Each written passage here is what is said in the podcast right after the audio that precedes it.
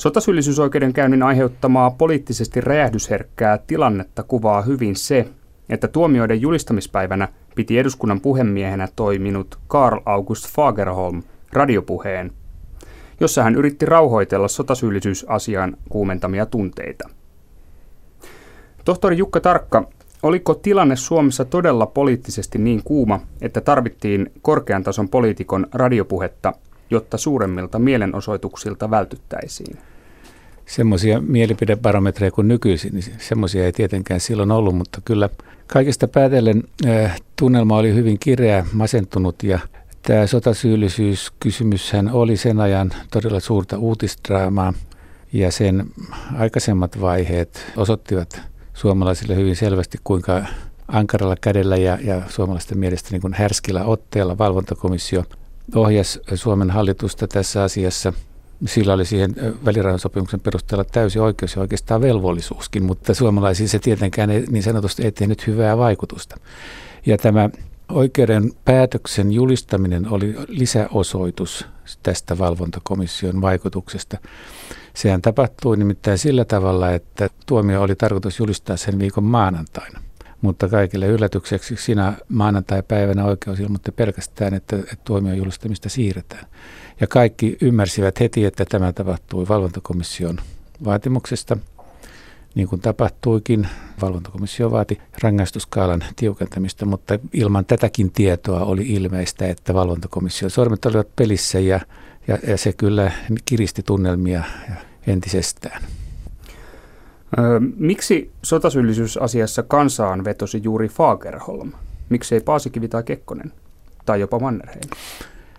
Paasikivi ja Kekkonen olivat joutuneet tekemään tässä asiassa likaisen työn – ja siinä yhteydessä olivat moneen kertaan selvittäneet, minkä takia heidän poliittisen arvionsa mukaan Neuvostoliiton esittämiin vaatimuksiin suostuminen oli ainoa mahdollisuus ja välttämättömyys.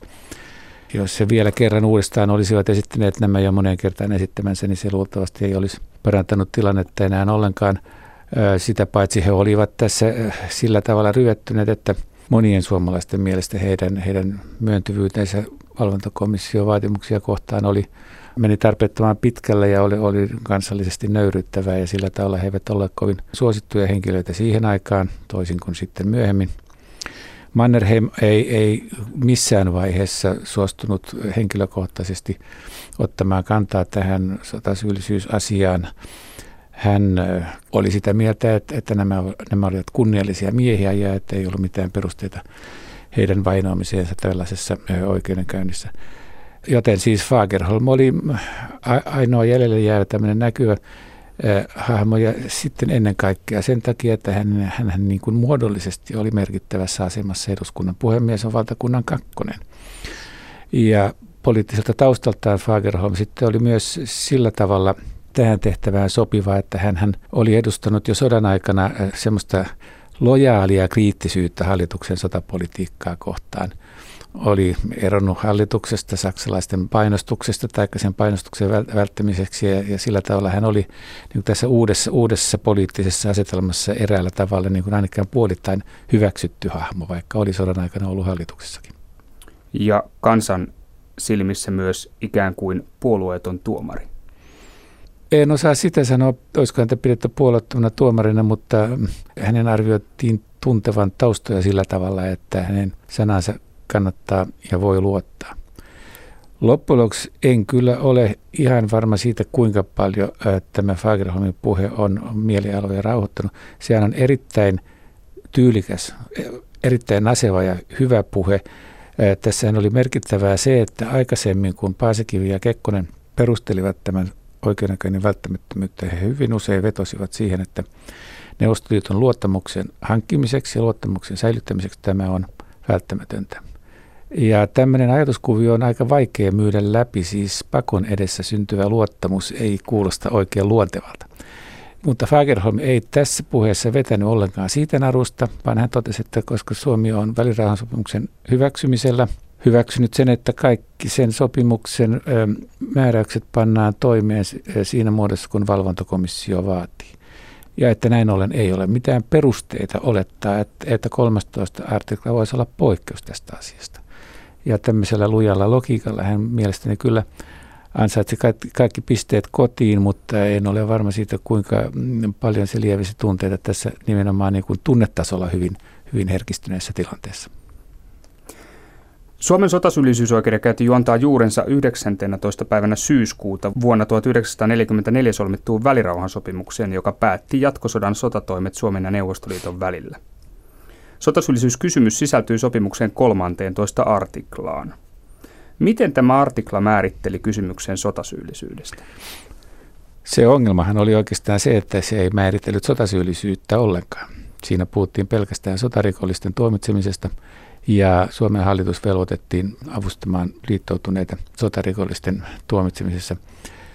Itse asiassa liittoutuneet olivat jo tuohon aikaan kyllä keskenään sopineet siitä, että myös poliittinen toiminta voidaan lukea sotarikokseksi ja tulla sillä tavalla kansainvälisen oikeuden piiriin.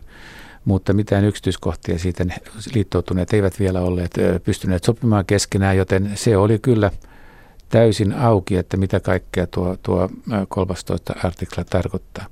Niissä Moskovan neuvotteluissa, joissa tämä sopimus sitten solmittiin, niin niissään Suomen valtuuskunta yritti varovasti, siis onneksi varovasti yritti selvittää, että mitä tällä oikeastaan tarkoitetaan.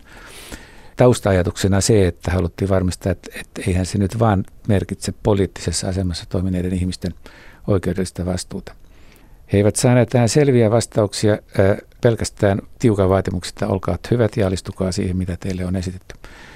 Ja se oli Suomelle onnellista sen takia, että jos silloin olisi ruvettu niin kuin kaivamaan esille, mitä liittoutuneet voivat tarkoittaa sotarikollisuudella, niin, niin totta noin, siinä vaiheessa elettiin tilannetta, jossa paitsi Englanti, myös Yhdysvallat oli itse asiassa sitä mieltä, että akselivaltojen poliittiset johtajat voidaan ampua ilman oikeudenkäyntiäkin ja nimenomaan ampua. Että jos sieltä olisi kysytty tulkintaa, niin se olisi, sieltä olisi tullut tosi hurjaa tekstiä. Näin se asia jäi auki ja se oikeastaan ää, sitten pystyttiin luomaan lukkoon vasta sen jälkeen, kun liittoutuneet olivat keskenään sopineet, mitä ne tällä asialla tarkoittavat ja siinä meni melkein vuosi aikaa. 13 artikla askarrutti kovin pääministeri Paasikiviä. Näkikö Paasikivi tähän artiklaan liittyvät vaarat? Kyllähän ne aavisti, mutta tämä poliittisten johtajien sotasyyllisyys tuli oikeastaan näkyvimmin esiin sitten vasta vuoden 1945 alussa, kun sosiaalidemokraattien vasemmistoryhmä, tämä kuutosten ryhmä, esitti eduskunnassa kyselyn tämän asian johdosta ja Paasikivi joutui siihen vastaamaan. Sen jälkeen tästä tuli Paasikiven melkein päivittäinen ongelma ja varsinkin sitten, kun valvontakomission poliittinen asiantuntija Pavel Orlov oli 45 maaliskuun puolivälissä – sanonut Paasikivelle, että, että hyvä on, jos Suomen voimassa olevan lain mukaan ei voida tuomita sodan aikaisia poliittisia johtajia, niin sitten täytyy tehdä poikkeuslaki. Ja Paasikivelle tästä kauhussaan ja sanoi, että sellainen taannehtiva lainsäädäntö ei ole Suomessa mahdollista. Ja Orlov sanoi, että siitä huolimatta sellainen on sitten ainoa, ainoa mahdollisuus, niin täytyy siitä huolimatta tehdä. Ja tämän jälkeen siis niin kuin Paasikivellä rupesi olemaan selvää, että, että tässä ei, ei taida olla paljon muuta mahdollisuutta, mutta hän kyllä sinnitteli vastaan loppukesän elokuun alkupuolelle asti ennen kuin sitten, sitten lopulta taipui siihen, että, että tämmöinen erikoislakiesitys eduskunnalle annettiin. Pohjimmiltaan kysymys sotasyyllisyydestä oli siis Neuvostoliitolle luonteeltaan poliittinen ja merkittävä arvovaltakysymys. Kuinka paljon valvontakomissio puuttui sotasyyllisyysoikeudenkäynnin kulkuun Suomessa? Niin ensinnäkin tuo on hyvin tärkeää, että, että se oli paitsi, paitsi poliittinen myös arvovaltakysymys. Ja se pohjimmainen kysymys, mihin pitäisi saada vastaus, jos tämän prosessin välttämättömyyttä yritetään pohtia, niin on se, että millä perusteella Suomi olisi voinut olla poikkeus niistä kaikista – muista Hitlerin rinnalla sotaa käynnistä maista, sillä kaikissa muissa maissa järjestettiin oikeudenkäynti, millä perusteella Suomi olisi sitten voinut säästyä tämmöiseltä oikeudenkäynniltä. Valvontakomission elämä ei ollut helppoa tässä asiassa, sillä, sillä välirahansopimuksen mukaan sillä oli oikeus vaikuttaa Suomen asioihin kylläkin hyvin laajalti, melkein mihin asiaan tahansa, mutta vain hallituksen kautta. Oikeudenkäynnikin alettua se pystyi pitämään yhteyttä vain hallitukseen ja va- vaati hallitusta sitten taas jyräämään tuomioistuinta ja, ja tuomioistuimen jäseneksi valittuja henkilöitä. että se oli, se oli hyvin hankalassa välikädessä ja sen painostus hallitusta kohtaan oli kyllä erittäin voimakasta ja suorastaan raivokasta. Kumma kyllä ei oikeastaan niinkään paljon sitten enää siinä vaiheessa, kun päätettiin syytteiden nostamisesta, mutta sitten kun oikeudenkäynti oli alkanut, niin valvontakomissiolla oli erittäin paljon huomauttamista siihen, millä tavalla oikeussalissa käyttäydyttiin, millä tavalla siellä kohdeltiin syytettyjä, miten, sie, mit, miten otettiin vastaan syytettyjen puolustuspuheenvuorot, miten niitä julkaistiin. Tällä tavalla kyllä valvontakomissio oli erittäin rajusti mukana tässä prosessissa kaiken aikaa, vaikka se joutui tekemään sen hallituksen kautta. Ja siinä, siinä nimenomaan Kekkonen oli, oli se sanansaattaja, joka joutui tätä viestiä kuljettamaan. Mutta kyllä myös Paasikivi osallistui hyvin aktiivisesti sydänverta vuoteen, kun joutui osallistumaan oikeudenjäsenten ripittämisen ja, ja varsinkin siellä olleiden juristijäsenien kanssa keskustellen yritti todistaa heille, että tämä vaikka tämä on oikeudellisesti muotopuolita asia, niin se on poliittisesti niin välttämätön ja väistämätön ja vaarallinen, että siinä on vaan suostuttava tähän poliittiseen painostukseen. No, miten suomalaiset kommunistit suhtautuivat sotasyyllisyyskysymyksen ratkaisemiseen? Sehän oli heidän kannaltaan suorastaan herkullinen eh, tilanne. Heidän pahimpina luokkavihollisinaan pitämässä henkilöt olivat, olivat nyt kiipelissä ja, ja kommunistien edun mukaista olisi ollut saada heidät mahdollisimman näyttävästi mahdollisimman raska, raskaiseen vastuuseen. Mutta heidän ongelmanaan oli se, että Neuvostoliitto ja selvästikin Stalinin vaikutuksesta jarrutteli kaiken aikaa suomalaisten kommunistien toimintaa tässä asiassa. Se katsoi, että Suomen rauhallisena pitäminen oli mahdollista vain sillä tavalla, että, että Suomessa valtaa käytti mahdollisimman voimakas auktoriteetti, eli Marsalkka Mannerheim. Ja Neuvostoliittohan välitti ja sodan aikana Ruotsin kautta länsivalloillekin tiedon siitä, että Neuvostoliitolla ei tule olemaan Mannerheimin henkilöön kohdistuvia oikeudellisia tai muita vaatimuksia. Ja tämähän merkitsi sitten myös sitä, että, että oikeastaan silloin koko soda, Suomen sodan johtokin piti työntää niin kuin sivuraiteelle tässä sotasyyllisyysasiassa – vaikka sotilasjohdon merkitys oli tietysti erittäin ratkaiseva sodan aikana myös monien silloin tehtyjen poliittisten päätösten yhteydessä. Tämä Mannerheimin suojeleminen, joka oli siis yhteinen intressi paitsi Neuvostoliitolle myös Kekkoselle ja Paasikivelle, jotka näkivät, että tämä kansallinen identiteetti oli säilytettävissä vain sillä tavalla, että suojellaan Mannerheimia, joka oli, oli tämmöinen kansallinen ikoni, ja hänen nöyryttämisensä olisi aiheuttanut hyvin, hyvin vakavia henkisiä ongelmia ja sitä kautta luultavasti myös poliittista levottomuutta. Niin tämä Mannerheimin suojeleminen merkitsi sitä, että, että Neuvostoliitto hyväksyi Suomessa paljon lievemmät muodot tälle sota-ajan poliittisen johdon tuomitsemiselle kuin oikeastaan missään muualla. Sotasyyllisyystuomioiden julistamisen yhteydessä pitämässään radiopuheessa Fagerholm totesi – Välirauhan solmiamisen jälkeisenä aikana meidän on onnistunut täyttää suurin osa velvoituksistamme. Kaikilla kansalaisilla näyttää myös olevan se käsitys, että meidän on pantava parastamme sitomustemme täydelleen täyttämiseksi. Mutta kun kysymys on erästä artiklasta, niin mielipiteet näyttävät käyvän ristiin. Se on 13 artikla. Jostakin ihmeellisestä syystä monet näköjään arvelevat, että sen täyttäminen on sisäinen asia ja että me itse voimme päättää sen soveltamisesta. Tohtori Jukka Tarkka, käsittivätkö suomalaiset todella sotasyyllisyyskysymyksen vain sisäpoliittiseksi asiaksi, ei osaksi kansainvälistä toisen maailmansodan loppuselvittelyä? Se on oikeastaan kummallista, kuinka vähän Suomessa silloin kiinnitettiin huomiota tähän kansainväliseen kehitykseen, koska se oli ollut näkyvissä kaiken aikaa jo Vuodesta 1942 lähtien oli näkyvissä, että liittoutuneet katsovat, että vihollisvaltojen poliittiset johtajat ovat oikeudellisesti vastuussa kaikista niistä kammalista asioista, mitä tässä sodassa tapahtuu. Silloin ei vielä yksilöity juuri ollenkaan, että miten se ehkä voisi sitten tapahtua, mutta tämä periaate oli kaiken aikaa selvä. Mutta sen ilmentymiä Suomessa ei ollenkaan seurattu.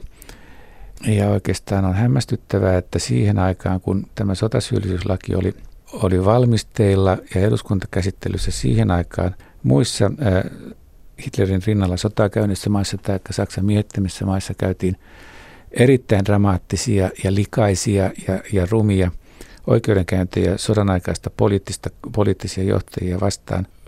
Quisling hirtettiin nöyryttävin menoin Oslossa. Ranskassa pääministeri Laval ammuttiin epäonnistuneen itsemurhayrityksen jälkeen oksentelevana ressukkana.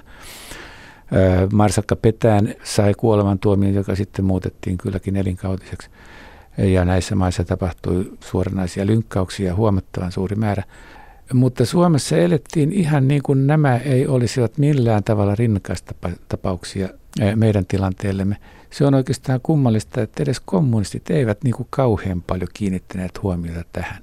Joitakin lehtiartikkeleita oli, että kun Quislingille tehdään Norjassa noin, niin mitä meillä tehdään Rytille.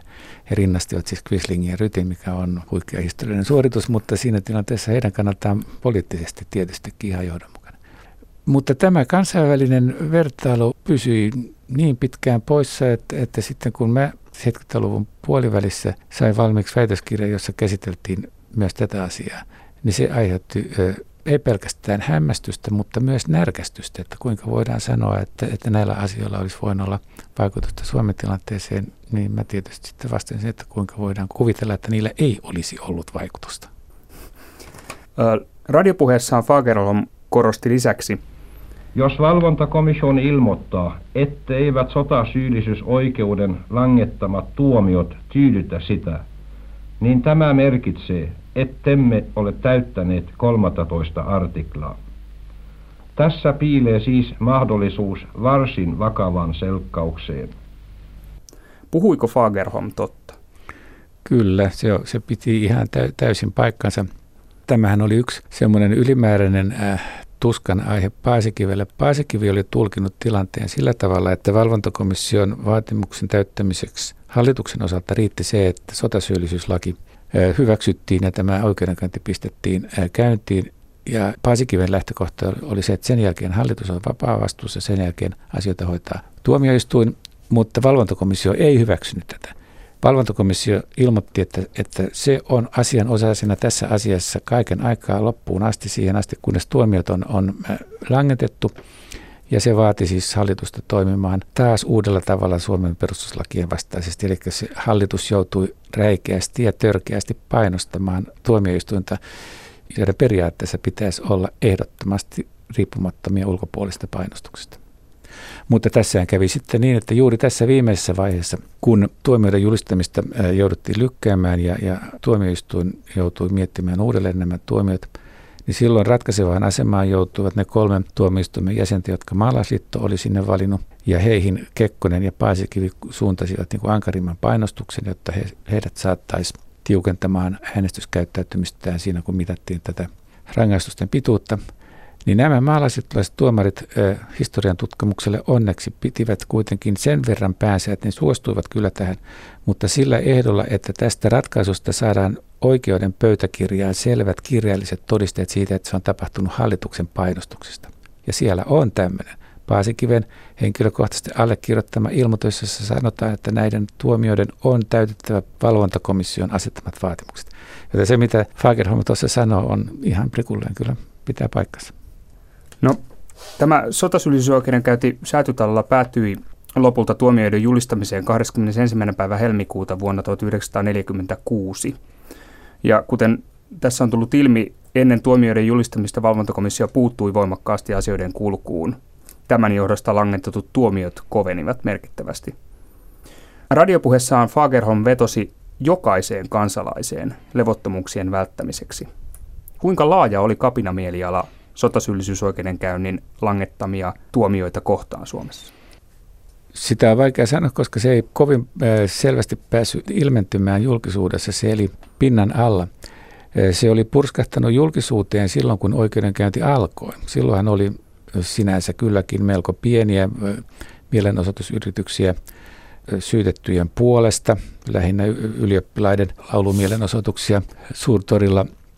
Mutta sen jälkeen kyllä hallitus piti valvontakomission pelossa kyllä ohjat niin tiukalla, että tämmöisiä mielenilmauksia ei päässyt julkisuuteen, mutta semmoinen todellinen kansalaismielipide pinnan alla oli tietenkin hyvin kriittinen ja kyllä tästä jäi semmoinen vakava kansallinen trauma kansakunnan sieluun, jos sellainen on olemassa.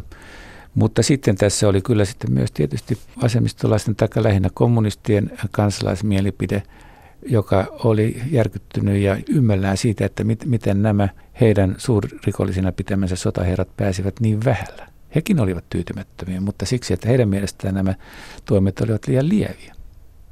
Löytyykö Suomesta ketään, joka olisi ollut tyytyväinen annettuihin tuomioihin?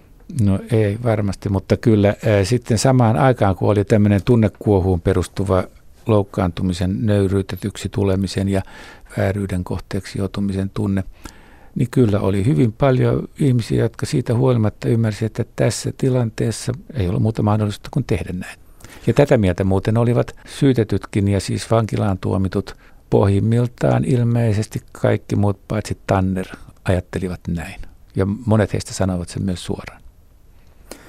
No entä tyydyttivätkö annetut tuomiot sitten valvontakomissiota ja sen jäsenvaltiota, Neuvostoliittoa ja Iso-Britanniaa? No siinäkin suomalaiset tekivät kyllä tämmöisen äh, mestarillisen nuorella kävelytempun, että ne tyydyttivät täsmälleen ne minimivaatimukset, mitä äh, komissio oli asettanut, mutta eivät menneet siis niin kuin piiruakaan sen yli. Englanti äh, oli jo aikaisemmin äh, moneenkin otteeseen antanut suomalaisille sen neuvon, että kannattaa alistua Neuvostoliiton esittämiin vaatimuksiin ja tyytyä siihen, mitä sitä kautta saadaan. Ja siltä taholta myös niin kuin kiinnitettiin huomiota siihen, että tämä kuitenkin on melko lievä linja, mitä Neuvostoliitto vaatii verrattuna siihen, mitä muualla tapahtui. Jälkikäteen arvioituna, kuinka ankaria sotasyyllisyysoikeuden antamat rangaistukset olivat toisen maailmansodan jälkiselvittelyjä koskevassa yleisessä vertailussa? Erittäin lieviä, melkeinpä lastenleikkiä. Siis pisimpään vankilassa istunut ryti istui siellä käytännössä noin kolme ja puoli vuotta. Ja silloin siinä on mukana ö, myös tutkintavankeusaika. Eihän se mukavaa ollut, se on selvää, mutta tota noin, sodan aikana rintam, rintamalla jotkut saattavat joutua olemaan viisi vuotta taatusti kurjimmissa oloissa kuin herroilla vankilassa. Ja sitten kun katsotaan mikä, tätä kansainvälistä vertailua, Bulgariassa telotettiin pari tuhatta poliittisen ja sotilasjohdon jäsentä, suurin osa ilman oikeudenkäyntiä, Unkarissa muutamia satoja ja kaikkialla, jopa Norja ja Tanska mukaan lukien, oli kuolemantuomioita. Suomessa ei ensimmäistäkään kuolemantuomiota. Että kyllä tässä suhteessa suomalaiset pääsivät todella vähällä. Ja yksi tausta sille on poliittinen realismi, mikä tässä onnistuttiin toteuttamaan, että suomalaiset sitten kun todettiin, että mikään muu ei auta – pistivät toimeksi niin nopeasti, että Suomen sotasyyllisyysoikeudenkäynti oli ohi jo silloin, kun Nürnbergin ja Tokion oikeudenkäynnit alkoivat tulla niin kuin ratkaiseviin vaiheisiinsa. Jos järjestys olisi ollut toinen, niin silloin Nürnbergin ja Tokion oikeudenkäynnistä olisi hyvin helposti tullut ennakkotapaus Suomen oikeudenkäynnille. Ja silloin tämä asetelma olisi ollut ihan toisenlainen. Siellähän tota, noin, tuli hirtatuomioita suuret määrät Sotasyyllisyysasian johdosta pitämässään puheessa Fagerholm myös esittää tulkinnan siitä, kuinka Suomi on selviytynyt varsin hyvin toisen maailmansodan jälkeisessä ajassa. Koittakoonpa ajatella, onko olemassa mitään muuta sodassa voitettua maata, joka on toipunut niin nopeasti ja on siirtymässä jälleen normaalisiin olosuhteisiin. En usko löydettävän mitään vastaavaa. Sen sijaan tiedämme, että olosuhteet eivät ole paremmat kuin meillä edes osassa niitä maita, jotka kuuluvat voittajavaltojen ryhmään. Tämä lienee ensimmäinen kerta suomalaisen poliitikon suusta kuultuna sitten jatkosodan. Mä luulisin, että on. Mä olin iloisesti hämmästynyt, kun mä huomasin, että tämä puhe siinä osassa, jota yleensä ei siteerata, on tämmöinen todella merkittävä historiallinen yhteenveto siitä, mitä Suomessa sodan jälkeisinä vuosina välittömästi oli ruvennut tapahtumaan. Siitähän on myöhemmin puhuttu paljon, paitsi poliittisella tasolla, niin myös historian tutkijat ovat sitten käsitelleet paljonkin ja politiikan kommentaattorit sitä, että kuinka Suomi oikeastaan menestyi hämmästyttävän ja odottamattoman hyvin kaikessa siinä, mitä sodan, sodan jälkeen, kylmän sodan aikana tapahtui. Mutta siinä on se yksi, yksi hyvin merkittävä tekijä, joka selittää myös sotasyyllisyysoikeudenkäynnin lopputuloksen edullisuuden Suomelle verrattuna siihen, mitä muualla tapahtui. Suomea ei miehitetty. Nämä kaikki muut maat, joissa sodan jälkiselvittelyissä veri virtas joissakin oikein, oikein raskamman jälkeen, ne oli miehitetty. Muutamat kolmeenkin kertaan, muutamat vaan kertaalleen Saksan miehityksen kärsineet. Tämä kokonaisuus osoittaa juuri se, että miten kansallisen tulevaisuuden kannalta tämmöinen miehitys on se, mikä murskaa. Suomalaiset tottuivat yhteen aikaan sanomaan, että Suomi hävisi sodan. No en tiedä, voidaan sitä kai niinkin sanoa, mutta siinä mielessä Suomi ei hävinnyt sotaa, että Suomi ei miehitetty. Se on jonkinmoinen kansallinen ikoni tuo tuntematon sotilas, jonka, jonka jermut siinä ilkkuvat, että sodassa voitti suuri ja mahtava Neuvostoliitto ja toiseksi maaliin tuli pieni ja sitkeä Suomi. Siinä on hirmuisen suuri totuus siinä mielessä, että Suomikin tuli maaliin. Ne maat, joita ei, jotka miehitettiin, ne eivät tulleet maaliin ennen kuin jotkut niistä tulivat vasta 1989 maaliin, johon maaliin Suomi tuli jo vuonna 1944. Se on merkittävä ero. Ja siitä erosta Fagerholm puhui jo tolloin. Aivan. Ja saati, että olisivat saaneet vielä hopeaa. no, miten nopeasti poliittinen kiihtymys tuomioiden julistamisen ja Fagerholmin puheen jälkeen Suomessa rauhoittui? Kyllä se eli pinnan alla erittäin pitkän aikaa. Näihin vankilaan tuomittuihin suhtautumisessa se näkyy niin kuin julkisuudessa hyvin selvästi ei kuulunut hyvään yhteiskunnalliseen käytökseen olla mitenkään erityisen kohtelias ja ystävällinen heitä kohtaan, joten heitä kyllä välteltiin melko paljon. Sitten toisaalta monet heistä pystyivät jatkamaan uraansa merkittävälläkin tavalla. Linkomiestä tuli yliopistorehtori ja, ja, ja kansleri. Paasikivi pyrki semmoisissa tilanteissa, joissa oli läsnä myös ryti tai muita tuomion saaneita, pyrki aina huomioimaan heidät ja tervehtimään heitä ja osoittamaan tällä tavalla niin kunnioitusta ja, ja tämmöistä valtiomies solidaarisuutta. Mutta kyllä kaikkia näitä tämmöisiä edes neutraaleita eleitä sotasyyllisiksi tuomittuja kohtaan jouduttiin varomaan hyvin huolellisesti Neuvostoliiton kielteisen reaktion pelossa. Ja siitä sitten taas kommunistit huolehtivat, että aina jos jotakin myönteistä tai edes neutraalia näistä sanottiin, niin kyllä siitä tuli sitten hyvin helposti tämmöisiä poliittisia jälkiseuraamuksia lehtikirjoitusten tasolla ja sillä tavalla ei, ei se vakavampaa, mutta kuitenkin, että se jännite eli siellä edelleen. Nyt jälkeenpäin se alkaa sitten kyllä, mutta hämmästyttävän paljon jälkeenpäin se alkaa laueta ja purkautua, mutta minusta on, on semmoinen hyvä vertauskuvallinen yksityiskohta se, että näistä kahdeksasta sotasyylliseksi tuomitusta kuusi on haudattuna Hietaniemen hautausmaalle siihen sen kappelin eteen samalle hautaaukiolle Kekkosen kanssa, että siinä, siinä ovat sotasyyllisyysoikeudenkäynnin pääoperaattori ja sen uhrit tasoissa kuoleman edessä. Sulassa sovussa. niin. Sotasyyllisyysoikeudenkäynti oli läpeensä poliittinen ja oikeudellisesti muotopuoli. Kuinka puhtain papereen suomalaiset johtavat poliitikot selvisivät tästä näytelmästä? Oikeudellisesti eivät ollenkaan puhtain paperein. Siinähän tehtiin siis niin kuin kaikki mahdolliset oikeusjärjestyksen loukkaukset, perustuslain loukkaukset ja oikeusperiaatteiden loukkaukset, mitä suinkin voi kuvitella, ja sen lisäksi vielä niin kuin pahimmassa mahdollisessa järjestyksessä. Tämähän on uskomaton paradoksi, että tässä – perustuslain vastainen ratkaisu tehtiin perustuslain mukaisessa järjestyksessä. Se on semmoinen umpisolmu, että se on mielenkiintoista nähdä, miten oikeusministeriössä selville, meneillään oleva selvitys mm, tämän ongelman ratkaisee, että onko, onko mitään enää tehtävissä, koska siitä on, siitä on muodostunut tuonne, tuonne pirun nyrkki. Oikeudellisesti siis ei todellakaan puhtaita papereita.